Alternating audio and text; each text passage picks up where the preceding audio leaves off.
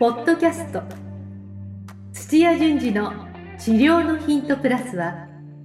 他とは違う結果の出る治療方法。絶対的なパフォーマンスアップが叶う運動療法。治療家が持っておくべき能力とその磨き方。などについて土屋順次がリスナーの皆様からのご質問に直接お答えする番組です。本物の治療に挑戦する日本オランダ都市療法協会がお届けします。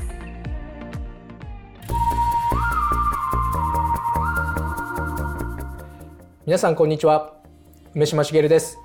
土屋順次の治療のヒントプラス。先生本日もよろしくお願いします。はい久しぶりです。よろしくお願いします。よろしくお願いします1ヶ月ぶりぐらいですかね。そうですね。まあコロナでいろいろありましたからね。はい。ちょっといろいろありまして、はい。はい、1ヶ月ぶりの収録になります。今日はですね、はい、はい、あの先生質問をいただいております。はいはい、早速いきますか。はい。はい、えー、っとタイトルがですね、決断ができません。というような内容で質問いただいてますので先生後ほどよろしくお願いします、はい、よろしくお願いしますはい今日はですね東京の整体院勤務の方、えー、柔道整復師さんから質問をいただきました。はい、はい。えー、土屋先生こんにちは。いつも楽しく聞かせていただいています、えー、ちょっと前までは YouTube で視聴できたのですが最近は Spotify からの配信になられたようですが何かあったのでしょうか？はい、はい、で YouTube では先生のお顔もお顔も見ることができたのですが今は見れないのでちょっと残念ですと、はい、これからも配信どうぞよろしくお願いいたしますと、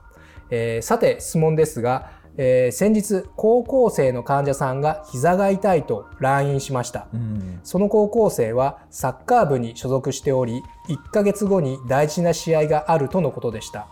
ただ初めて来院した時には週末に試合をすると膝が腫れてその後数日間は痛みを我慢して練習をしているとのことでした、はい、えー、症状もあまり良くなさそうでした。えー、大事な試合まで1ヶ月間あるので、えー、なんとか治療をしながら経過を見ながらその試合に出れるかどうか決めましょうとその場はなりました。ただ試合の1週間前になっても症状は多少は改善しているものの完治までは程遠くこのまま試合に出させていいものかととても悩みました、えー、実際その時は自分ははっきりとしんはっきりとした診断をその高校生と父親に伝えることができず、えー、かっこ試合もできることはできますが症状がひどくなることも十分考えられます。またその後の影響も考えられます。点点点とどっちつかずの回答をしました。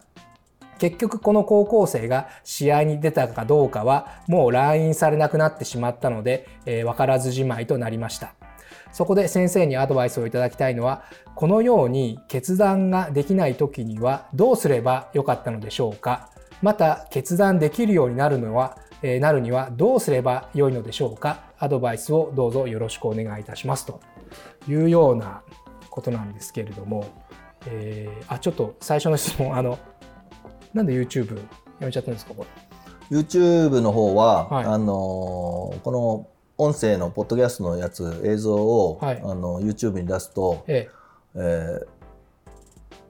絵にっていうか動画なんだけども、はい、動きが少ないんで、ええ、YouTube の評価低くなるんですよ。ああそういう事情があったんですね、はい、ちょっとそういう裏事情があって。で出せば出すほど評価が低くなって、ええ、あの他まあレコメンドというか推薦のところにこう出なくなっちゃうから、えー、じゃあもうもう音声だけをこうアップしてるっていうところ、はいはい、もうなくなっちゃってるほとんどなくしちゃなくなっちゃってるんですけど他のチャンネルでも。えーはい。であれば、まあ、私ライブもやったり他のそうですねやられてますもんね。動画あの上がってますんで、はい、まあ、そっちに集中して、はい、で音声は本来音声が発信するプラットフォームがあるので、うんうん、そっちだからっていうのでまあ。あ分、ね、かりました、あ、はいはい、そういうことですね。はいなのであのもしかしたら他のリスナーさんあの YouTube あれ？YouTube なくなっちゃったけどどうなっちゃったの？みたいなことを考えてらっしゃる方もいると思うんですけど、まあ、このようにあの Spotify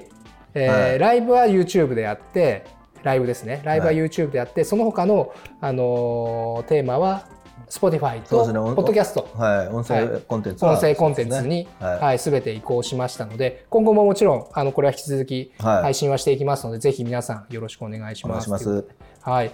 で質問ですね、はい。えー、まあ高校生が来て、えっと、膝が痛くて、えー、1か月後に大事な試合があってで結局決断ができなかったと、はい、あのよくなってないんだけれどこの試合を出させていいものかどうかなんかよくわからない回答もなんかなんか濁した感じで、はい、結局その後も試合出たかどうかもわからなかったということで、うん、えー、このどうすればよかったのでしょうかという質問なんですけれどもどどう思いますか先生この方。いやあのこの高校生もそうですけど、まあ、来てる患者さんは、専門家のとしての,、あの鑑別だったりとか、ええあの専門家が必要だと思うリハビリをしてほしいんですよ。でその延長で専門家としての,、あのまあ、復帰するなり、はい、試合に出るっていう意見を求めてるはずなのに、そうですよね。専門家としての回答としてはもう ダメですよね。まあ確かにまあ残念ですよねあの患者さん自体も、うん、はい、だから来なくなっちゃったとこもあるんですけど、ただ、はいえー、こういった高校生は多分、ええ、うんと自分が試合にあの出てもいいよっていう、うん、あの答えを言ってくれる、うん、クリニックなり、うん、あの治療してくれるところを探して、うん、まあうろうろするでしょうから別に気にせずに、はい、今こういう状態だし、はい、えー、これができてないから、試合なんてできないよとかっていうことを言えばいいだけだと思いますけどね。ああもう試合ができなくなっちゃうよっていうふうに試合ができなくなっちゃうよじゃなくて、はい、あのこれだって試合なり、まあ、トレーニングすると、うん、数日間あの腫れて痛みが出て。痛みが出てて、はい、もうそれそれ自体でもうアウトでじゃないですか。なるほど、はい、あの痛みが出てるとどんどん組織っていうのは、はい、あの脆くなっていくんで、はい、筋肉はあの萎縮しちゃって、はい、あのもよりもっとこう怪我しやすい状態になっちゃってますしそもそも水が出るってことは関節の中の一部が損傷してるんですよ。うん、へ中のものが損傷して、で痛みの物質とかが、あの活液っていうねあの潤滑剤を出すとこの、はい、活液栄法っていうのがあるんですけども、はい、そこを刺激して、いつもよりたあの多くの活液、まあ、潤滑油をい。っぱい出すから腫れるんですよ。ああじゃあ壊れてなかったら出ないんですよそんな。じゃ体はもう信号を出してるってことですね。信号出してます。もう部分的に、はい、あのちっちゃいレベルですけど、えもうあの関節の中は傷傷んでるんで、はい、でしかもあのもう動いた翌日数日間は、はい、腫れてる痛いが痛みがあるっていうのは、はい、もう危険信号じゃなくてもうあのストップです。なるほど。はい、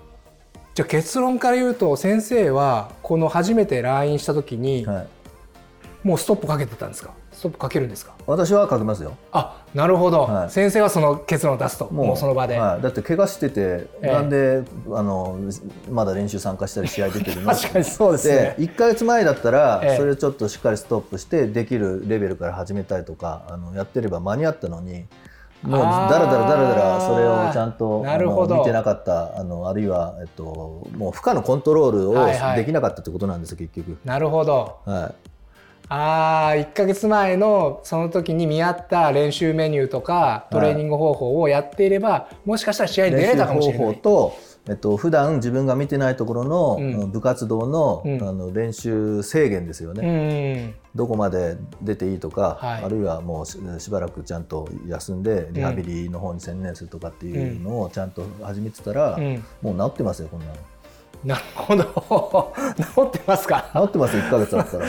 半月板損傷とかで手術した場合に2か月とかですから、はい、そそんなにひどくないですから。そうですね。練習できるぐらいですからね、まだ。多分、あの水が引くのに12週間かかるかもしれないけども、はい、ちゃんとレベルを落としてであのできるところから、はい、あのしっかりとあの膝を使ってあの何もやらないっていうわけじゃなくて、で筋肉をしっかりつけてちゃんと体を支えられる筋肉を作ったら、あのっていうそういう段階を踏んでいけば1か月だったら大体間に合いますよ。なるほど。まあでもそれは先生のこの何十年という経験があっての、まあそうですね。はい、だと思うので、はい、まあ多分この方はもちろんそのような経験はなかったと思うので、まあまごまごしちゃったと思うんですけれども。で、これで、あの、じゃあ経験がなくて知識がないっていう人が使える、あるいは、えっと、専門家の自分じゃなくて、えっと、選手が使える評価基準があるんですよ。お専門家でなくても、はい、回答ができる、はい、診断ができる、はい、おあ聞きたいですね。はい。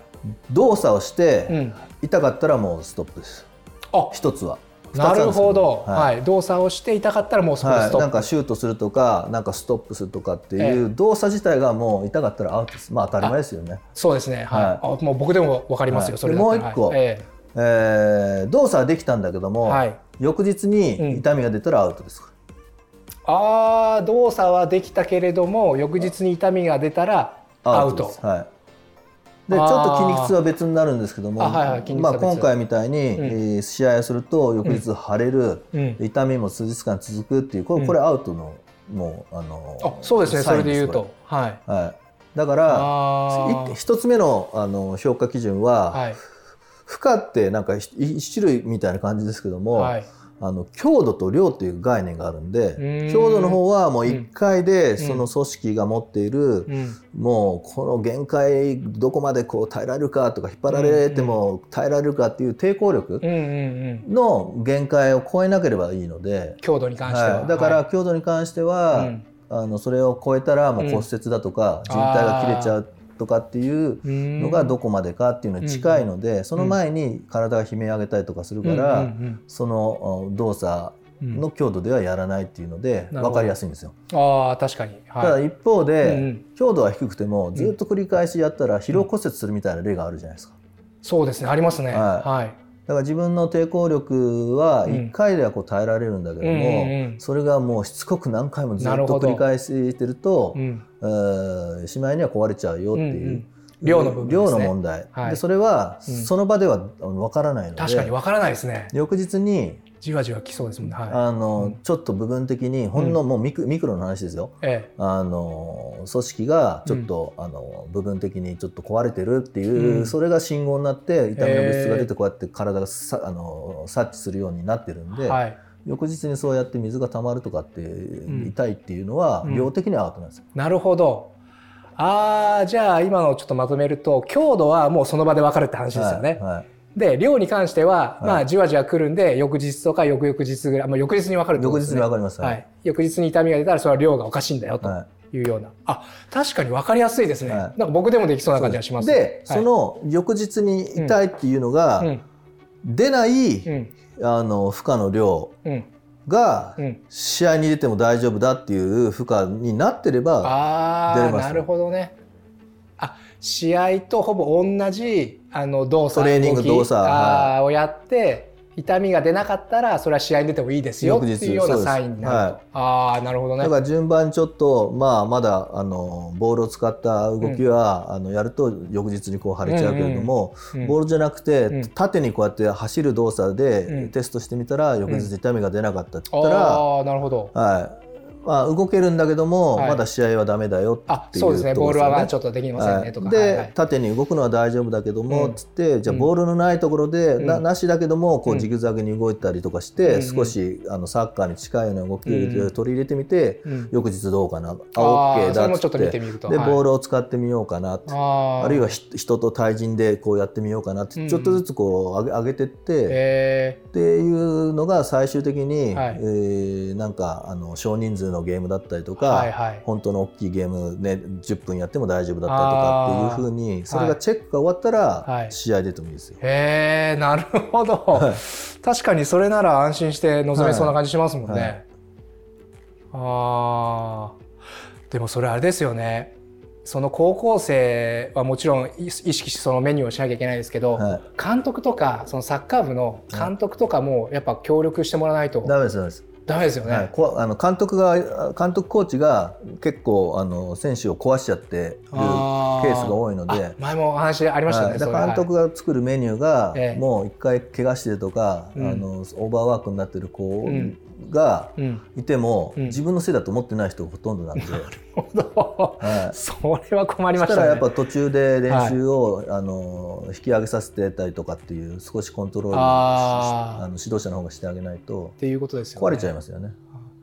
じゃあまあそれだけ大事な試合っていうことであればもちろん監督も同じように大事な試合だと思うので、はい、これは監督も巻き込んで3人で話し合う必要はもしかしたらあるんですかね、ありますあります。ですよね。はい。でさっき言った、あのもう動作をしたら痛いのはアウト、で翌日に痛みが出るっていうのはアウトっていうのは監督も分かりやすいので、あ確かに。それでみんなであの見ながらであのちょっとトレーニングの量をコントロールしながらこう復帰していくっていうのを絵を描けばいいと思うんですよね。確かに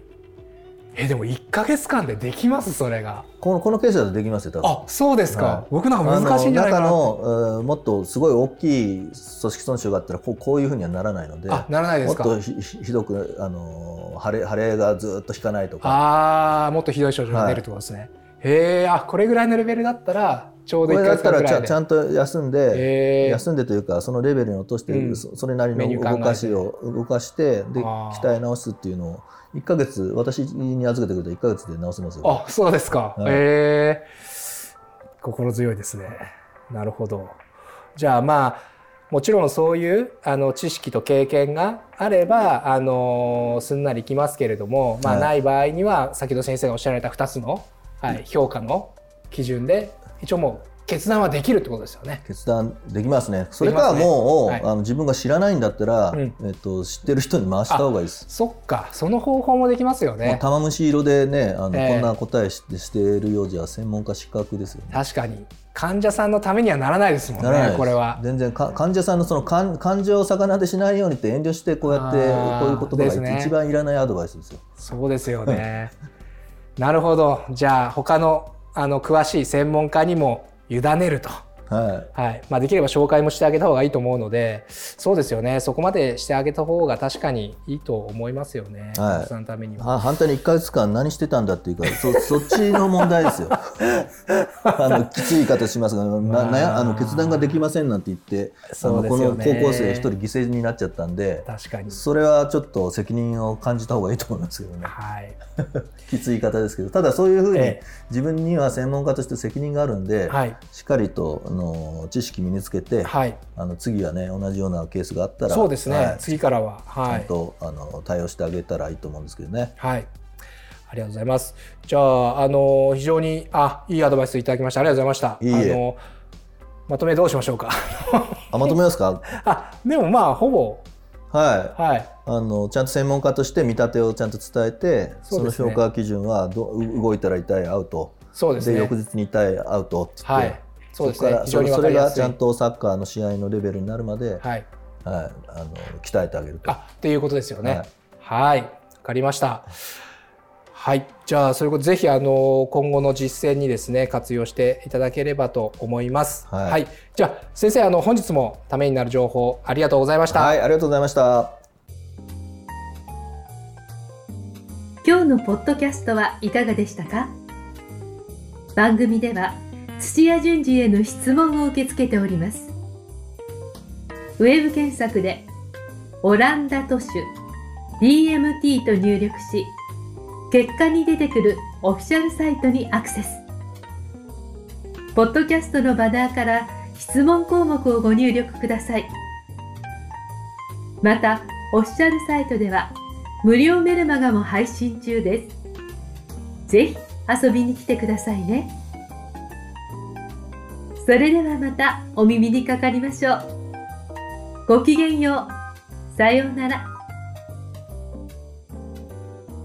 この番組は提供日本オランダ都市療法協会ナレーションボイスアップマスターコーチ春でお送りしました。